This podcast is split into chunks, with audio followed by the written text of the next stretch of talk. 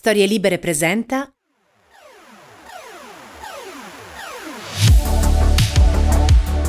Nella mia vita masticatoria ho assaggiato molti insetti, ma la camola del miele è di certo la mia preferita. Ma sì, dai, chi non la conosce? È la tarma maggiore della cera che il caro Linneo ha definito anche Galleria mellonella, un lepidottero che in natura infesta arnie e alveari. E quindi mangiandola, oltre a godere col palato, ho fatto anche un favore ai miei amici apicoltori. È un insetto che va mangiato crudo e vivo. Almeno questo è il mio consiglio più spassionato per chi vuole provare sensazioni forti ma allo stesso tempo degustare qualcosa di veramente buono e particolare. Fidatevi. La degustazione è semplice, semplicissima. Prendere da qualche alveare la camola, oppure farsela dare da qualche buon apicoltore, magari quella più grossa come sono soliti fare gli entomofagi più golosi e curiosi, infilarla ancora viva in bocca, sulla lingua per l'esattezza, farla strisciare per qualche secondo sulle papille gustative per avere un po' quelle stesse percezioni di quando si mangia un bel marshmallow, insomma. E infine usare la punta del nostro canino per bucare questo marshmallow strisciante, così che possa uscire dal corpo brucante una bella crema al sapore di castagna leggera e pinolo. Zzz, buonissimo. Silenzio di tomba, imbarazzo all'ascolto, atmosfera da cimitero, larve e lombrichi sottoterra compresi. Mio Dio, ma questa esperienza culinaria è ributtante. Che idiota a ingollare questa roba qua quando abbiamo la parmigiana e il ragù. Oppure, wow, che incredibile avventura gastronomica, che personaggio eclettico e coraggioso, un Bear Grylls de Noartri, che fame. Il mondo è bello perché è vario e ovviamente ognuno ha la sua opinione ed è bello urlarla a gran voce. Buona cicala a tutti! Ecco l'inizio del nuovo episodio del Mangiatutto, dedicato oggi all'entomofagia, ossia quel regime alimentare che prevede e anzi promuove la possibilità di cibarsi di insetti. Le domande sono tante quando si affronta un tema che almeno alle nostre latitudini sembra ancora così scabroso. Ma lo è sempre stato? O forse un tempo l'entomofagia faceva semplicemente parte della nostra dieta quotidiana? E oggi, quali e quante sono le regioni del mondo in cui questa pratica è diffusa e abituale? Ma siamo poi così sicuri che gli insetti non siano presenti, magari in maniera inconsapevole, in quello che portiamo in tavola ogni giorno? E ancora, salendo di livello, perché si sente dire sempre più spesso che gli insetti sono il cibo del futuro? Qual è la situazione normativa oggi in Italia e in Europa? E i più coraggiosi, pronti a sperimentare questa croccante esperienza, da dove possono cominciare? Tante domande e curiosità, per rispondere alle quali le mie povere forze da sole non bastano. Per questo ho pensato di coinvolgere in questo episodio Giulia Maffei e Giulia Tacchini. Giulia e Giulia, le ragazze di Entonaut, la prima realtà italiana attiva nel divulgare il tema dell'entomofagia sotto diversi aspetti, da quelli culturali a quelli scientifici, fino a quelli più propriamente gastronomici. Le incontreremo tra un po', più avanti in questo episodio. Adesso tutti zitti però. Iniziamo a raccontare e non voglio sentir volare neanche una mosca. Chiamo Carlo Spinelli e per lavoro viaggio, mangio e scrivo. Da anni mi occupo di scrittura gastronomica, di cuochi, ristoranti, cultura dell'alimentazione e perfino formazione professionale, attraverso libri, riviste, programmi tv e anche radio. Questo è il Mangia Tutto, il podcast che vi racconta il cibo come non l'avete mai sentito prima. Un viaggio attraverso la storia, le tendenze e le perversioni culinarie più inusuali, per raccontare sotto diversi aspetti il vizio più necessario della specie umana. Qual è? Ovviamente mangiare. Buon viaggio dunque nel gusto estremo della cucina. Posso capirlo. L'entomofagia e il mangiare insetti non è roba per cuori sensibili. Insetto è una parola che distinto associamo a qualcosa di sporco, nocivo e punzecchiante, ma spero che alla fine di questo episodio la curiosità nei confronti di grilli, formiche e bachi della seta sarà travolgente. Intanto sgranocchio un altro insetto, stavolta un bel grilletto, detta anche acheta domestica perché continua a idolatrare linneo come un bel TikToker. Prima di iniziare a raccontare l'entomofagia, però, una piccola premessa doverosa. Oggi io non sono qua per convincere o forzare qualcuno a fare qualcosa di provocatorio e nemmeno per pontificare su come gli insetti possano salvare il mondo o per disquisire su quanto siano super proteici e ricchi di aminoacidi essenziali, vitamine, fibre o minerali. Io oggi parlerò di insetti a tavola in veste quasi di menestrello degustatore, senza pregiudizi, come uno storico e divulgatore curioso. A prescindere dalle storie che racconterò, è comunque bizzarro pensare agli italiani che fanno gli schizzinosi a tavola, che si tengono lontani dalle, tra virgolette, schifose cavallette, per esempio. Quando da nord a sud mangiamo abitualmente rane, lumache, interiori di pollo e agnello, teste di gamberi, uova di pesci, formaggi ammuffiti, organi sessuali di mammiferi da fattoria, facendo allibire il resto del mondo. Oltretutto in Sardegna, in Abruzzo e altre regioni esiste da secoli il formaggio con le larve. E per favore non chiamatelo formaggio coi vermi, che manderebbe in bestia le vostre insegnanti di scienze del liceo. Non sono specie di vermi, ma stadi di crescita larvale della mosca casearia, chiamata Piofila casei. Sto parlando del casumarzo in Sardegna, del marcetto in Abruzzo, il nisso in Oltrepo Pavese, il salterello in Liguria o Friuli, che si chiama così appunto perché queste larve saltellano. Gli insetti invece no. Quelli in generale in Italia sono aberranti e disgustosi e non potranno mai essere ingredienti da trangugiare. Questo è un piccolo paradosso italiano in cucina, ma anche forse di tutto l'Occidente. Non è tanto una questione di gusto, ma un puro affare culturale. Mangiamo avidamente crostacei, aragoste, granchi, gamberi viola da Sanremo a Gallipoli, ci sentiamo fighi quando ciucciamo le code dei gamberi rossi di Mazzara, orgoglio della biodiversità gourmet del bel paese. Ma quando si parla dei cugini insetti, che oltretutto fanno parte della stessa grande famiglia delle artropodi, cui appartengono proprio i crostacei, il senso di nausea e disgusto ci pervade. Ma perché questo pregiudizio? Forse perché quando sentiamo parlare di insetti pensiamo subito a qualcosa di sporco, che ama rovistare nella spazzatura o volare ad esempio sulla cacca? La realtà della biologia però è un po' diversa.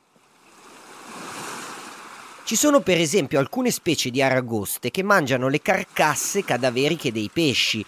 Sono di fatto gli spazzini che ripuliscono il fondo del mare dalle carogne di altre specie. E al contrario ci sono molti insetti che si nutrono principalmente di frutta, verdura, cereale, foglie, semi, poeticamente anche di nettari.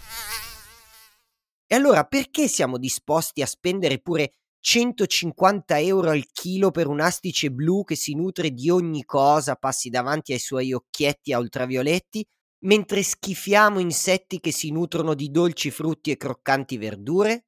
Perché impazziamo per i crostacei e non per gli insetti? Una semplice questione di gusto? Oppure come probabile, altrimenti, di abitudini e tradizioni alimentari? Prima di approfondire la questione, però, godiamoci una bella ricetta amazzonica del super chef Alex Atala in Brasile, che altro che vita da cicala, nel piatto ci mette tutta l'energia delle formiche rosse. Giocando sull'innata acidità delle formiche e del loro acido formico, e del particolare acidume di alcune formiche amazzoniche, si potrebbe parlare per ore delle formiche culone, dette anche atta levigata, che in Colombia vengono tostate proprio come le noccioline. Lo scatenato chef Alex Atala ha creato invece nel suo ristorante Dom a Sao Paulo un piatto semplice ma davvero succulento, anzi una mousse bouche, che nel linguaggio dei gourmet è un divertimento della bocca, il pre-antipasto nei ristoranti gastronomici, che consiste proprio nell'associare le formiche Maniwara Red Ants, catturate nella foresta, al banale ananas tropicale. Un assaggio sfizioso e poco elaborato. Occorre solamente una fettina di ananas a testa e una formica amazzonica scelta. E chi non la possiede sul proprio terrazzo? Questa formica deve essere precedentemente aromatizzata in un liquore a piacere. Ovviamente io qua consiglio del buon limoncello fatto in casa. Atala ha proposto nel suo menù dedicato all'Amazzonia anche un altro assaggio particolare, un cucchiaino di ricci di mare e formiche. Usare le formiche sopra i ricci di mare equivale a mettere del limone, che però sa anche di coriandolo e citronella. Atala, tra libri dedicati e una puntata meravigliosa di Chef's Table su Netflix, racconta che gli indigeni dell'Amazzonia utilizzano queste formiche per insaporire i piatti e non, come si potrebbe pensare, per il loro apporto proteico. Allora anche gli indigeni alla fine del mondo sono dei buon gustai?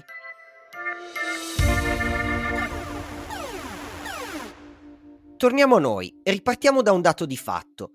L'entomofagia, ossia il nome tecnico scientifico per descrivere la pratica, antica come i primi ominidi di nutrirsi di insetti, esercitata oggi in quasi 80 paesi nel mondo e coinvolge circa 2 miliardi di persone, una più una meno, quotidianamente.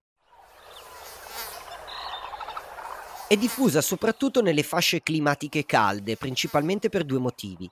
Un'elevata biodiversità e quindi un grande supermercato degli insetti a cielo aperto e una maggiore dimensione degli individui delle singole specie.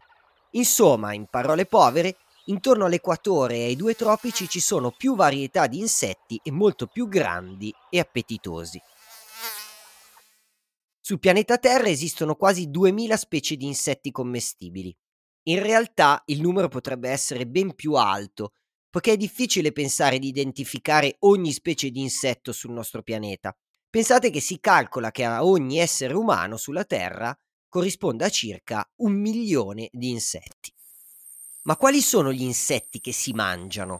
Dunque, i coleotteri, che sono i maggiolini, circa il 31%, i lepidotteri, che sono farfalle, bruchi e i brucaliffi vari, 18%, i menotteri, che sono le api, vespe, formiche, 14%, gli ortotteri, locuste, grilli, 13%, gli emitteri, ossia cicale e cocciniglia, 10%, gli isotteri, che sono le termiti 3%, gli odonata, che sono le bellissime libellule 3%, i ditteri, che sono le mosche 2%, e poi ci sono altri sconosciuti più o meno 5%. Attenzione però, non tutti gli insetti si mangiano nei loro quattro stadi di sviluppo, ovvero uovo, larva, pupa e adulto. I lepidotteri, ad esempio, vengono consumati quasi esclusivamente allo stadio di bruchi, mentre gli imenotteri, che sono le api, le vespe, le formiche, vengono consumati principalmente nelle loro fasi larvali o pupali. Altra precisazione. Fino a qui stiamo considerando solo l'entomofagia volontaria, la scelta consapevole di cibarsi di insetti, perché poi, come abbiamo già visto nel caso della geofagia, ad esempio, esiste anche l'entomofagia inconsapevole e involontaria. Si è calcolato infatti che ogni anno una persona assume circa mezzo chilo di insetti senza saperlo, sotto forma di frammenti anche minimi sparsi tra fondi di farine, frutta, polvere del caffè, ma anche nelle marmellate, nella pasta, nel riso. Una quantità abbastanza inquietante per chi non considera minimamente gli insetti come alimento, ma che non è poi così enorme se paragonata alla concreta probabilità che parti di insetti finiscano nel nostro cibo durante il processo di produzione. Comunque, tutti tranquilli, rimettete pure via i vostri vape e i ride. Gli insetti sembra che facciano bene, molto bene, al nostro organismo e soprattutto al pianeta.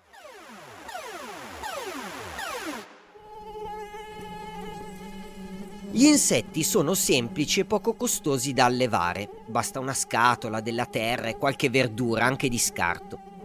Forniscono energia con proteine di alta qualità, sostanze nutritive paragonabili a quelle di carne e pesce, sono ricchi di fibre e omega 3, di grassi buoni, quelli insaturi, e di oligoelementi come rame, ferro, magnesio, fosforo, selenio e zinco, Così mangiandoli si può anche evitare di mangiare terra e minerali per strada, vedi l'episodio sulla geofagia.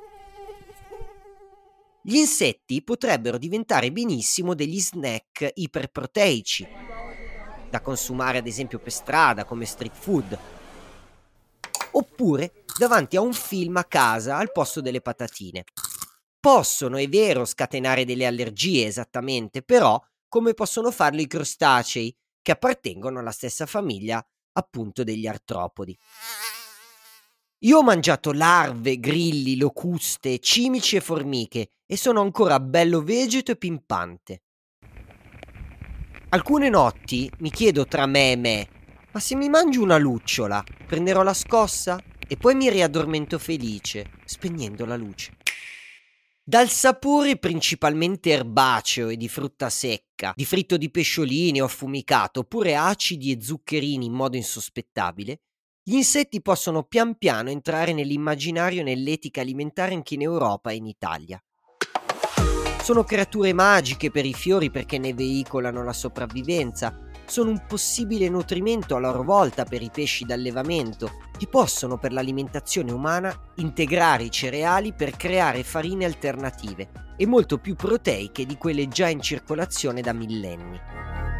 In fondo è tutta una questione di tradizioni culturali e di abitudini e le abitudini, si sa, possono cambiare anche molto repentinamente.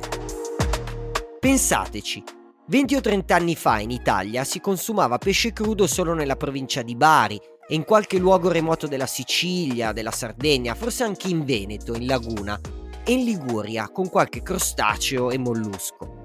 Ora le varie crudite ittiche si possono degustare quasi ovunque, perfino nelle cittadine turistiche sulle Alpi. Qualcosa che era disgustoso, addirittura quasi blasfemo ieri, come appunto il mangiare pesce crudo, può dunque diventare normalità oggi? Gli insetti attendono impazienti una risposta. Sappiamo dalle analisi isotopiche degli smalti dentari di alcuni fossili che l'Australopithecus, il primo antenato ominide apparso sulla Terra, si nutriva di piante erbacee e spesso anche di insetti mangiatori di piante erbacee. Perfino la conformazione ossea e dentale, non predisposta per il consumo di carne, e l'espansione cerebrale fanno intuire ai paleontologi che nella dieta dei nostri antenati animali fosse stata necessaria l'assunzione di cibi qualitativamente ricchi di proteine e in grado di fornire quegli acidi grassi insaturi fondamentali per lo sviluppo del cervello, elementi di cui, come si è visto, sono ricchi gli insetti. Per due milioni di anni, in tutto il Paleolitico, insomma, fino all'uso documentato del fuoco e alla cottura dei cibi, già con l'Homo erectus ma in maniera sistematica con i Neanderthal e i Sapiens, i nostri antenati si sono nutriti essenzialmente di raccolta, ossia frutta, semi, funghi, ma anche di piccoli animali e insetti catturabili senza attrezzi, oltre ovviamente alle eventuali e probabilissime carogne. Quasi di certo, i primi uomini non disprezzavano gli insetti che trovavano ad esempio dentro la frutta e quindi associati a un sapore dolce, oppure tra le piante selvatiche o nelle carcasse degli animali in decomposizione.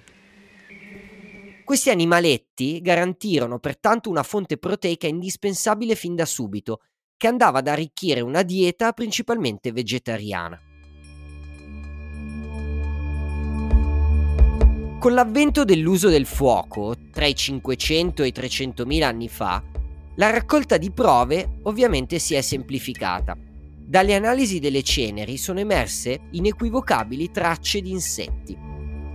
Inoltre, in alcuni escrementi fossili dell'America meridionale sono state individuate tracce di chitina, l'elemento chimico di cui è composto l'esoscheletro degli insetti. Come al solito, sono i coproliti a illuminare sul passato dell'uomo. In seguito, anche quando i nostri avi avevano inventato le armi per la caccia grossa, diciamo quindi circa dai 50.000 anni fa, e le proteine della carne avevano acquistato un peso notevole nella nostra alimentazione, il ricorso alla raccolta di vegetali e insetti rimane comunque fondamentale. Un interessante indizio in tal senso è l'iconografia di cavallette nella grotta francese Les Trois Frères a Deriège, scoperta da Herbert Kuhn nel 1952 e risalente a più di 10.000 anni fa, nel Neolitico. Andando avanti nel tempo, alcuni studiosi pensano poi che la produzione della seta, nell'Asia del 4000 a.C., sia stato un evento successivo all'allevamento dei bachi da seta per scopi alimentari. Quindi prima il dovere di mangiare ottime proteine, poi il piacere di vestirsi con lussuosi indumenti.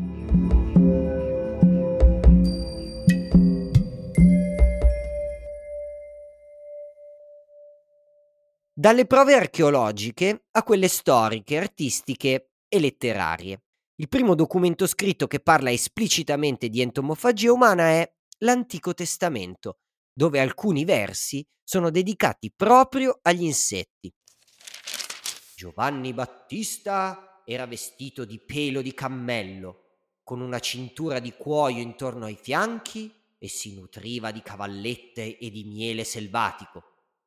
Il Levitico, invece, stila un veloce ricettario degli insetti considerati per religione adatti o non adatti all'alimentazione. Avrete in abominio pure ogni insetto alato che cammina su quattro piedi. Però, fra tutti gli insetti alati che camminano su quattro piedi, mangerete quelli che hanno zampe sopra i piedi adatte a saltare sulla terra. Di questi potrete mangiare ogni specie di cavalletta, ogni specie di locusta, gli acridi e i grilli. E se lo dice la Bibbia, perché molti italiani sono ancora insensibili all'argomento? In merito all'Antico Testamento, il professor F.S. Bodenheimer, biologo ed entomologo degli anni 50, azzardò un'ipotesi alquanto suggestiva sull'identificazione della manna del cielo.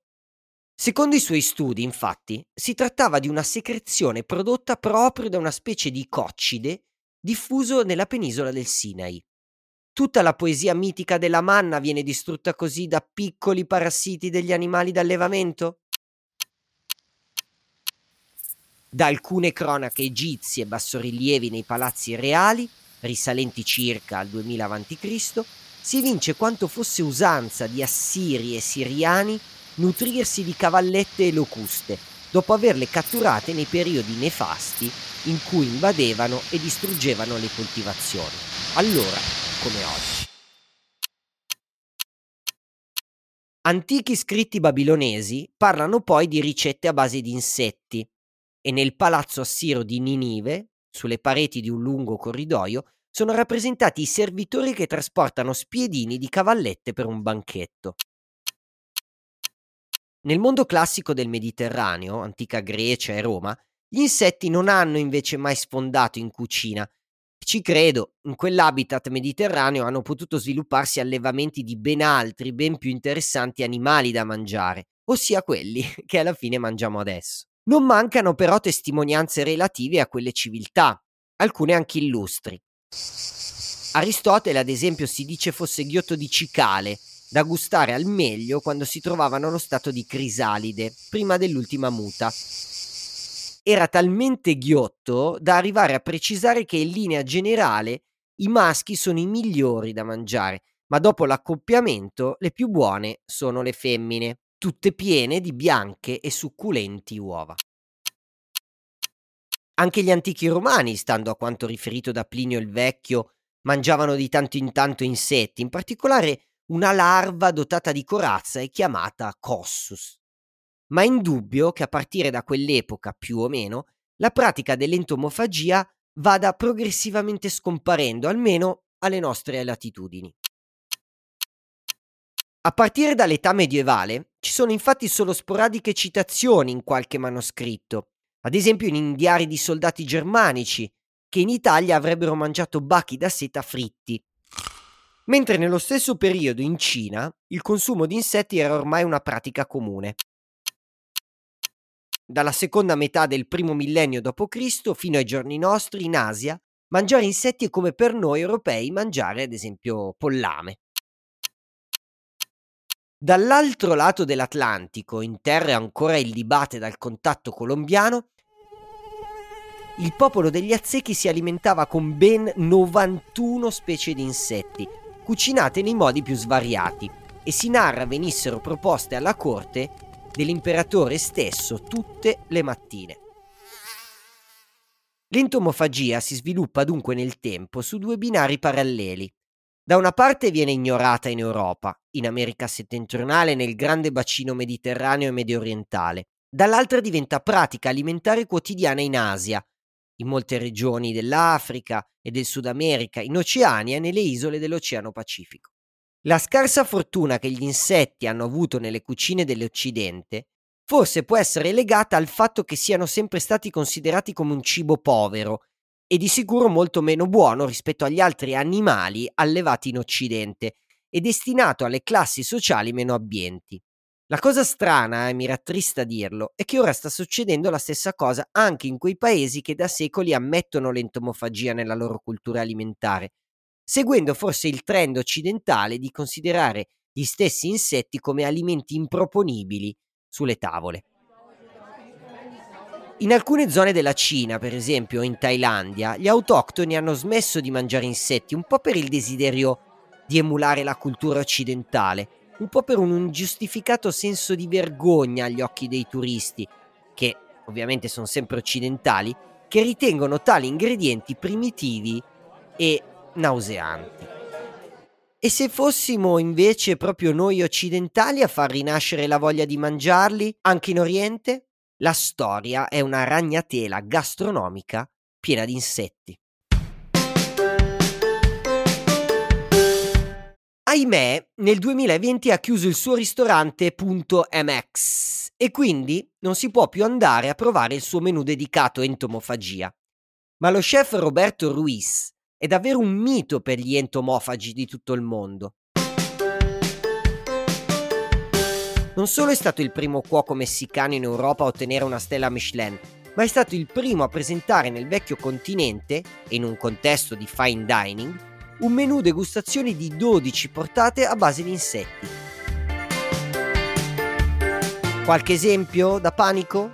Guacamole con pesce marlin, parmigiano, melograno e vermi ciniquil, che sono poi i red margay worms, quelli della pianta dell'agave, gli stessi che si mettono dentro ad esempio l'amato mezcal. Un aguacile che è simile a un ceviche di coda di rospo con pomodoro, avocado e formiche volanti, pancetta di maiale con grilli, gli escamoles, le famose pupe delle formiche Mair liometopum apiculatum, con aglio e peperoncino servite nel grasso di midollo osseo. Nel 2021 Ruiz ha riaperto i battenti a Madrid con il suo nuovo ristorante. Stavolta si chiama Barracuda MX ma delle vecchie ricette a base di insetti nessuna traccia. Quando tornerà a volare con la fantasia?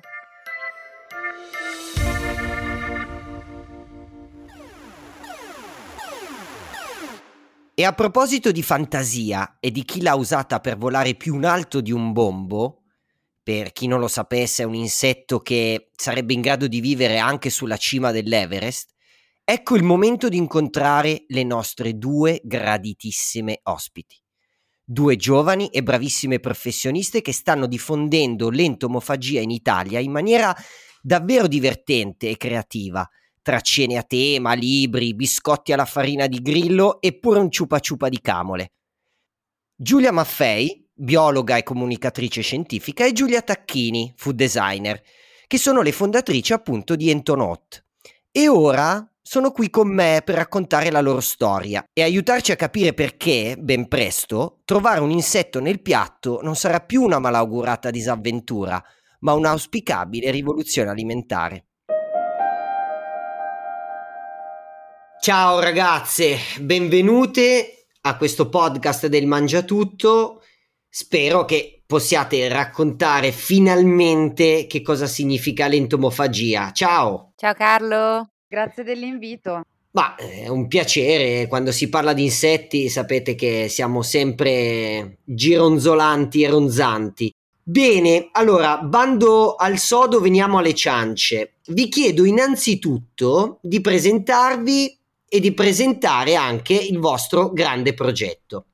Allora, noi siamo Giulia e Giulia e ci siamo conosciute poco prima di Expo eh, entrambe abbiamo affrontato il tema degli insetti commestibili eh, partendo da due percorsi molto diversi, perché Giulia eh, Tacchini è una um, designer e si è concentrata sull'antropologia e quindi ehm, il design del, de, del, cibo e io invece sono biologa eh, e ho fatto un master in comunicazione della, della scienza. Entrambe abbiamo approfondito il tema degli insetti appassionandoci molto a, a questa cosa e ehm, grazie a questo interesse ci siamo poi conosciute e abbiamo deciso di essere le pioniere in Italia eh, a parlare di questo tema. E così abbiamo fatto, abbiamo fondato un'associazione culturale, abbiamo cominciato a, a organizzare una serie di eventi, di workshop eh, e di show cooking eh, di vario genere e da lì è nato anche il format eh, Ento Experience in cui eh, accompagniamo i, i, partecipanti in un percorso di avvicinamento all'insetto nel piatto, in cui l'insetto è sempre più visibile.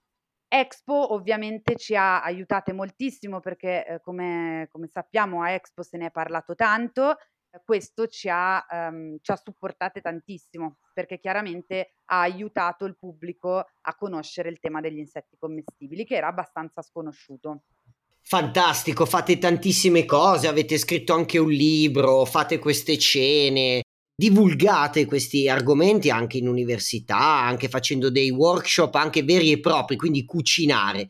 Ma ditemi la verità, quali sono gli obiettivi che vi ponete come entonote?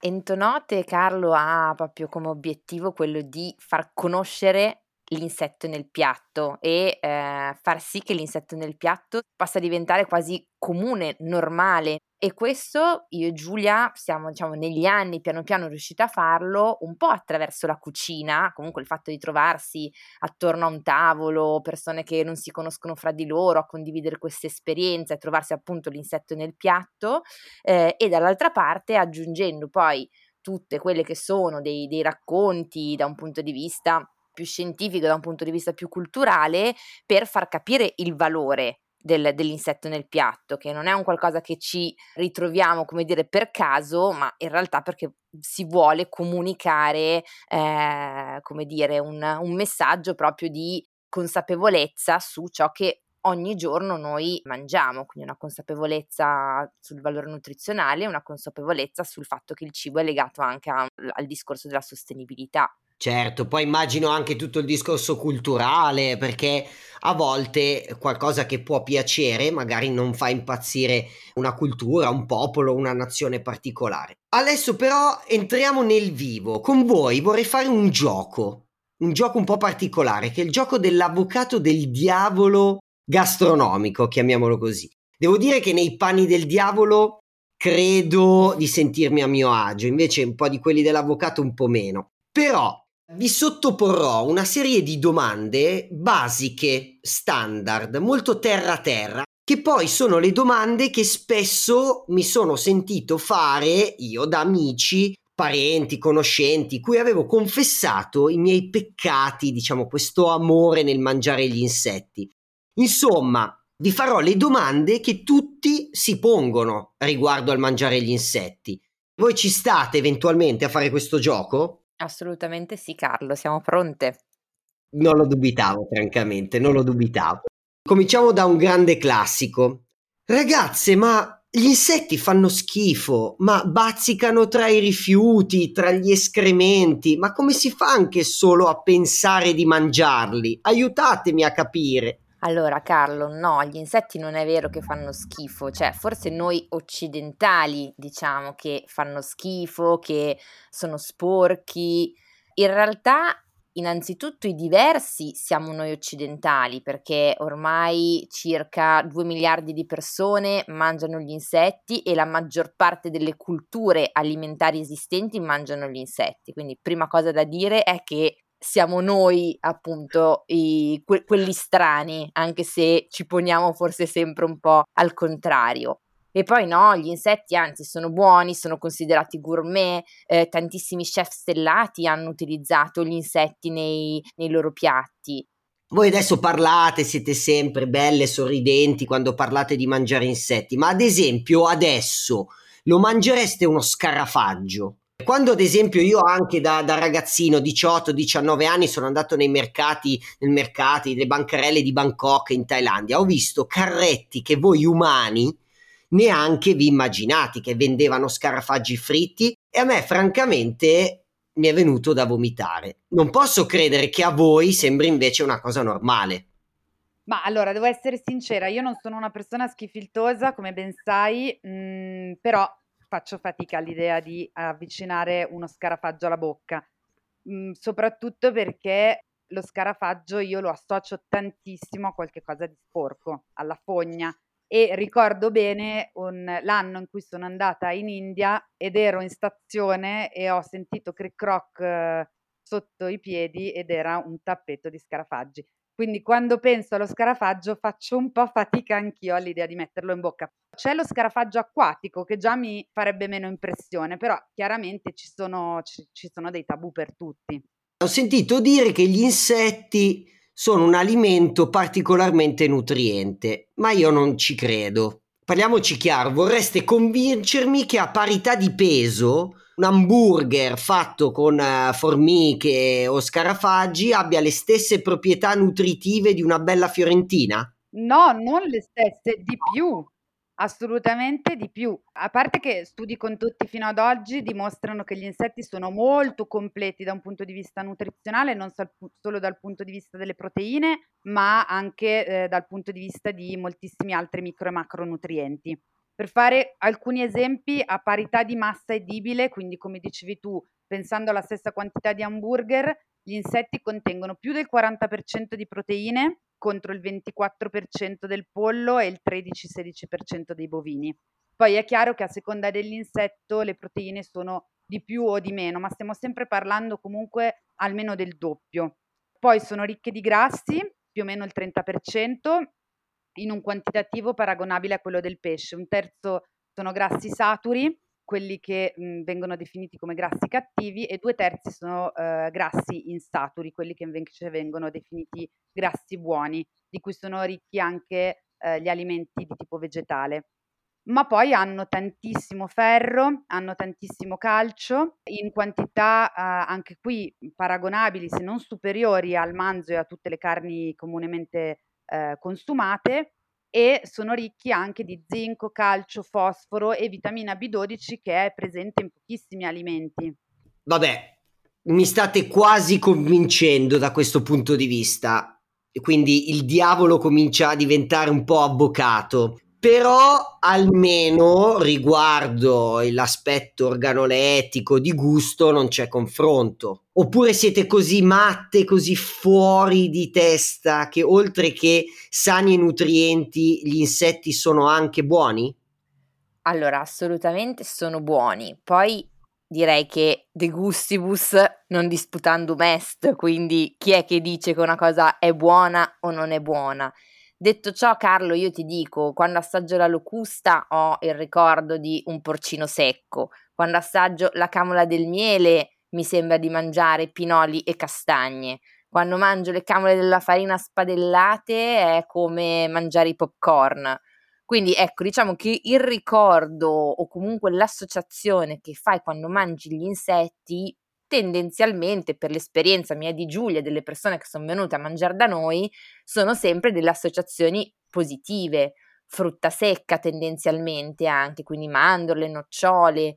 E in realtà per quanto uno forse si aspetta che l'insetto sia abbia quasi un gusto, non lo so, mm, strano, magari molto molto forte, sono molto delicati. E quindi questa delicatezza da una parte alcuni li delude perché magari speravano appunto nel gusto un po' forte di un, un, so, un gorgonzola per dire, eh, dall'altra parte però facilita il fatto di eh, apprezzarli e introdurli anche più facilmente nel, nel piatto. Vabbè, avete parlato di questi gusti eh, degli insetti, il, l'avvocato del diavolo latinista direbbe de gustibus non sputandum est, forse così. Però scusate, mi piace giocare con le parole. Allora, va bene, mi avete convinto anche sul gusto, però c'è un altro tema che tu, Giulia, hai accennato prima, che è il tema della sostenibilità. A me sembra più che altro un tema tanto di moda, ma davvero mangiare insetti può salvare il mondo? Forse salvare il mondo sarebbe anche eh, fin troppo bello da dire, ok? Se un cibo potesse salvare il mondo, probabilmente non saremmo qui nel, ne, nella situazione attuale, però sono assolutamente, diciamo, uno delle tante azioni, tante scelte che potrebbero aiutare, come dicevamo, da un punto di vista di sostenibilità ambientale, almeno ad alleggerire un pochino il nostro pianeta. E guarda, ci sono dei numeri veramente molto, molto semplici tu immaginati di avere a disposizione 10 kg di foraggio, ok? E devi scegliere se dare questi 10 kg di foraggio a una mucca o a dei grilli, ok? Se li dai alla mucca, questi 10 kg di foraggio diventeranno 1 kg di carne di manzo, che quindi puoi mangiare, e 9 kg di scarto, tra diciamo eh, escrementi o altre cose e quindi vuol dire anche emissioni di CO2 gas serra.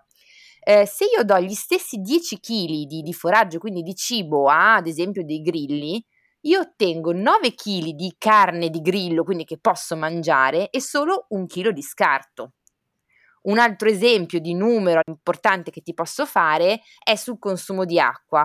Uno non ci pensa che quando mangia magari un chilo di carne di mucca, ovviamente stiamo parlando di allevamento intensivo, eh, che è il principale problema, diciamo, legato alla sostenibilità quindi un chilo di carne di mucca d'allevamento intensivo eh, utilizza dai 14.000 ai 16.000 litri d'acqua.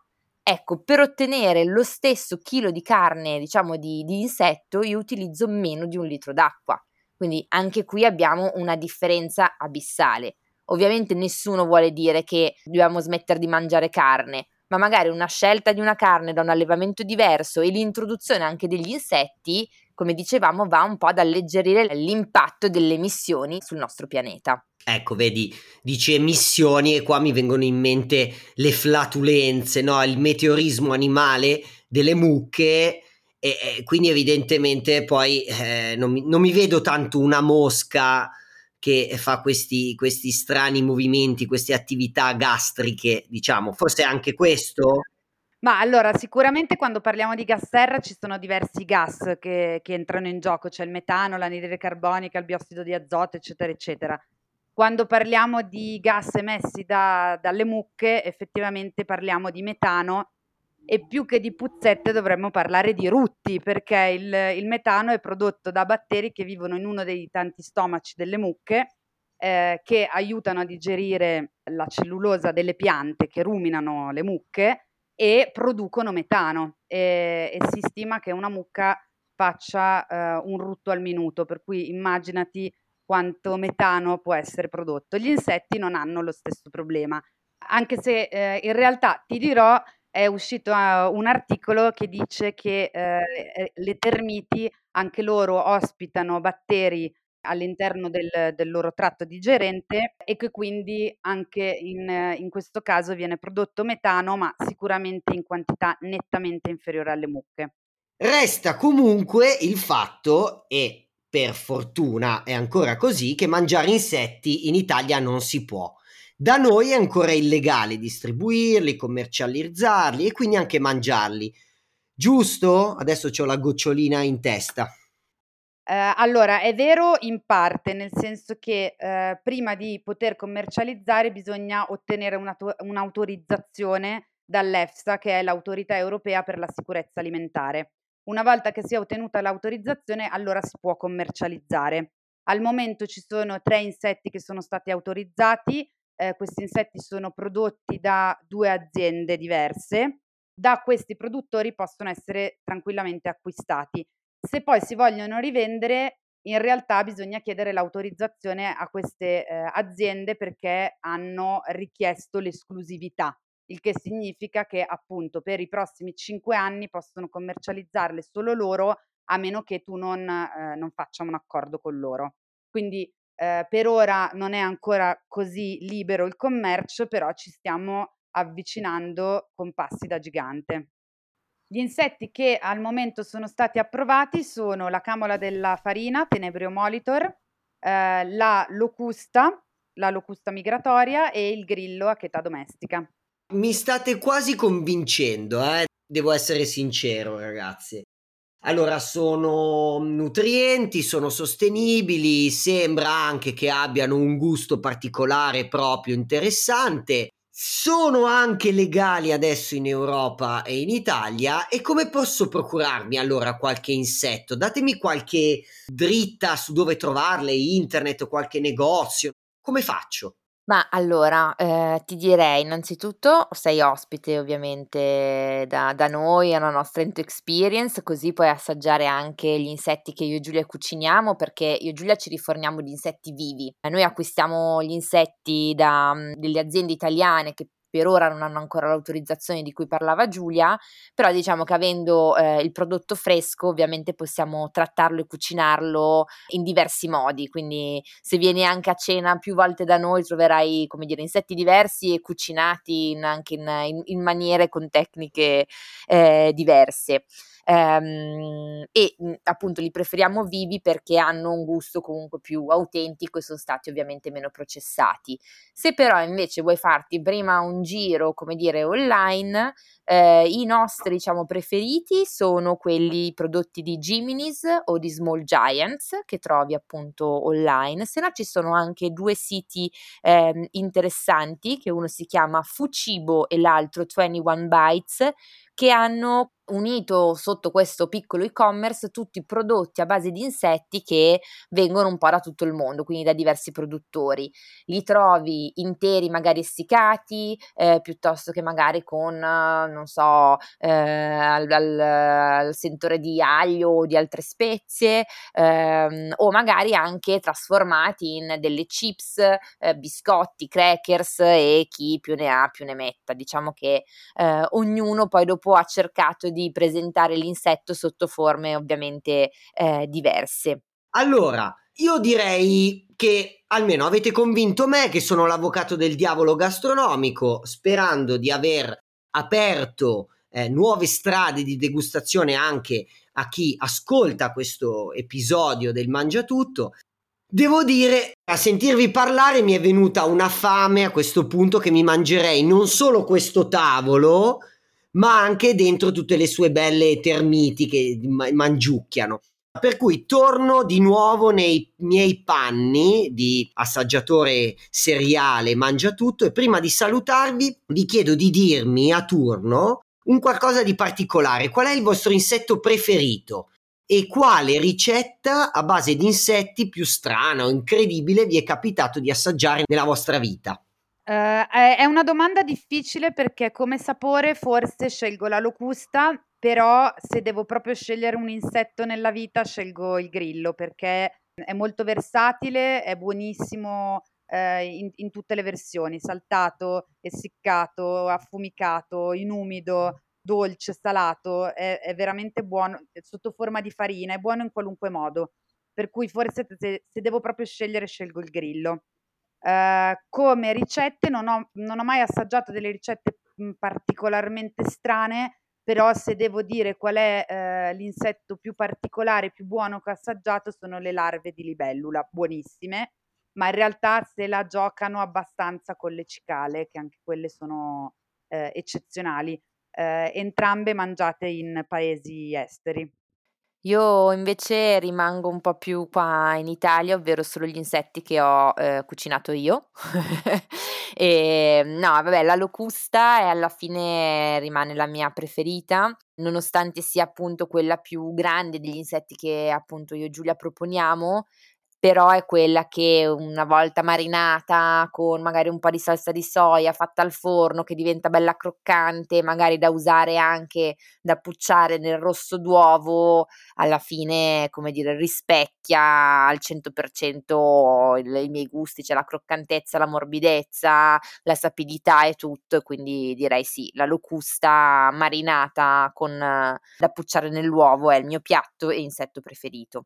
Vabbè ragazze, siete state eccezionali. A proposito di ricette, chiuderemo questo episodio proprio con una delle vostre gustosissime preparazioni. Per ora però ovviamente vi ringrazio, vi saluto e ricordo ovviamente a tutti quelli che ascoltano questo gastronomicamente eccelso podcast che se vogliono essere informati su tutte le vostre iniziative possono innanzitutto trovarvi sul sito www.entonote.com oppure su Instagram che è chiocciola entonote. Ok, perfetto, così quindi d'ora in poi chi mangia un insetto vi potrà taggare anche sui social. Ragazze, grazie e buone ulteriori scoperte e fateci sapere quando sono le vostre cene. Grazie. E per spiccare l'ultimo volo, il momento forse più atteso dai viaggiatori e degustatori estremi, ecco la mia preziosa selezione degli insetti più buoni da provare in questo meraviglioso pianeta gastronomico. Prima di tutto i più accessibili, le cavallette. In Messico li chiamano chapulines e li fanno saltare in padella con olio di semi, aglio, sale e succo di lime. In Italia cavallette e anche grilli si possono trovare nei boschi o nelle zone lontane da città, vigne e industrie. Si possono sbollentare un paio di secondi in acqua bollente, salata, e poi usarli come preparazioni ben più conosciute. Fritti ad esempio come pesciolini di lago, messi in forno e mangiati con sale e rosmarino come popcorn o patatine artropode, oppure caramellati con miele, zucchero o sciroppo d'acero. Poi, continuando, ci sono gli scorpioncini della Manciuria, oppure anche gli altri scorpioni, ovviamente quelli senza pungiglione avvelenato, che non sono assolutamente male, allo spiedo o fritti. Apparentemente hanno un sapore simile al granchio, ma con un guscio più molle e delicato. La crema all'interno sa un po' di mare. Altrettanto interessante è il June Bug, detta anche Cotinis nitida nel suo nome scientifico, comunemente nota come lo scarabeo verde di giugno. Si può mangiare in forma di larva o di adulto, ma la larva è più gustosa e sexy al gusto. Bisogna anche dire delle cavallette, quelle di biblica memoria, che sono quelle più utili da mangiare alla fine, soprattutto nelle zone dove infestano i campi e le produzioni agricole.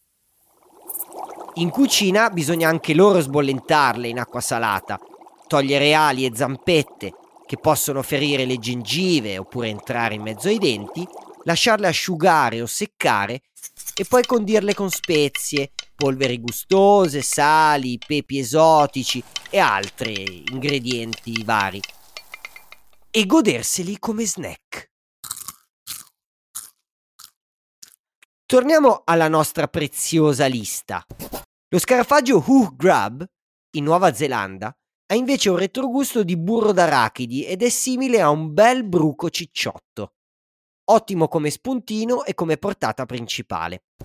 Sempre in Oceania c'è il mitico Wichetty Grub, una larva ricca di omega 3 che viene consumata dagli aborigeni dopo averla messa sui carboni. Il suo gusto ricorda la mandorla. Le larve e le pupe di vespa a cinoco sono invece usate nella cucina giapponese. Condite con salsa di soia e zucchero sono fenomenali.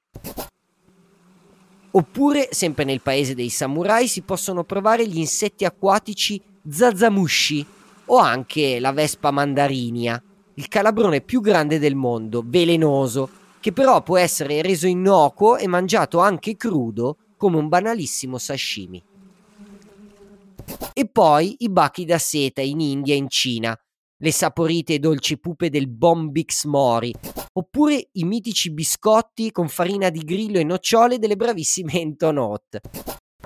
Insomma, mangiatori di tutto il mondo, assaggiate questi benedetti insetti. Un nuovo vocabolario del gusto e delle consistenze vi aspetta. In conclusione, vale per l'entomofagia buona parte di quello che abbiamo detto a proposito della geofagia. Il senso di rifiuto o di vero e proprio disgusto che proviamo di fronte all'idea di cibarci in insetti è frutto di pregiudizi culturali che a partire da un certo momento storico in poi si sono diffusi nella civiltà europea. In passato, in realtà, anche noi europei abbiamo felicemente e gustosamente mangiato insetti, come continuano a fare larghissime fette della popolazione globale in tante regioni del mondo. Ed è probabile che dovremo presto ricominciare a farlo anche noi, perché come ci hanno insegnato le ragazze di Entonot, gli insetti sono una fonte alimentare estremamente nutriente e con un bassissimo impatto ambientale. E se vi fidate di me, anche estremamente gustosi. Elemento che potrebbe essere ancora più decisivo nel vincere quel diffuso pregiudizio nei confronti di grilli, cavallette e compagnia ronzante varia.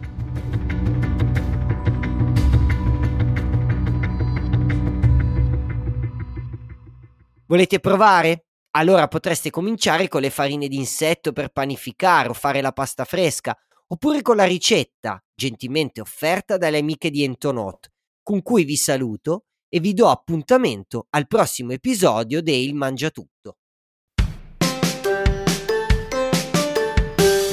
Uovo morbido con locusta croccante marinata. Ingredienti: un uovo, tre locuste, aceto balsamico, olio evo, sale, pepe e uno spinacino. Procedimenti. Prima di tutto abbiamo detto eliminare ali e zampe posteriori delle locuste che ci possono ferire le gengive e fare male ai denti. Sbollentare le locuste in acqua bollente salata per due minuti circa. Marinare le locuste in olio extravergine d'oliva e aceto balsamico per un'ora. Saltare gli spinacini in una padella calda con un filo d'olio revo e una presa di sale e pepe. Spegnere la fiamma e aggiungere un cucchiaino di aceto balsamico. Nel frattempo portare il forno a 150 gradi ventilato e cuocere le locuste per circa 20 minuti. Quando lo spinacino si sarà raffreddato, metterlo come base in una cocotte, rompere l'uovo sugli spinaci e cuocere in forno a vapore per 75 gradi per 13 minuti. Adagiare le locuste marinate croccanti sull'uovo morbido e servire. Piccolo consiglio: pucciare la locusta nel tuorlo morbido come si fa con i crostini di pane e assaggiare Fidatevi, una vera goduria. Sono Carlo Spinelli, scrittore gastronomico e studioso di storia e antropologia dell'alimentazione. E questo era Il Mangiatutto, il podcast che vi guida alla scoperta delle abitudini, delle tendenze e delle perversioni culinarie più inusuali e curiose, per raccontare sotto diversi aspetti il vizio più necessario della specie umana. Qual è?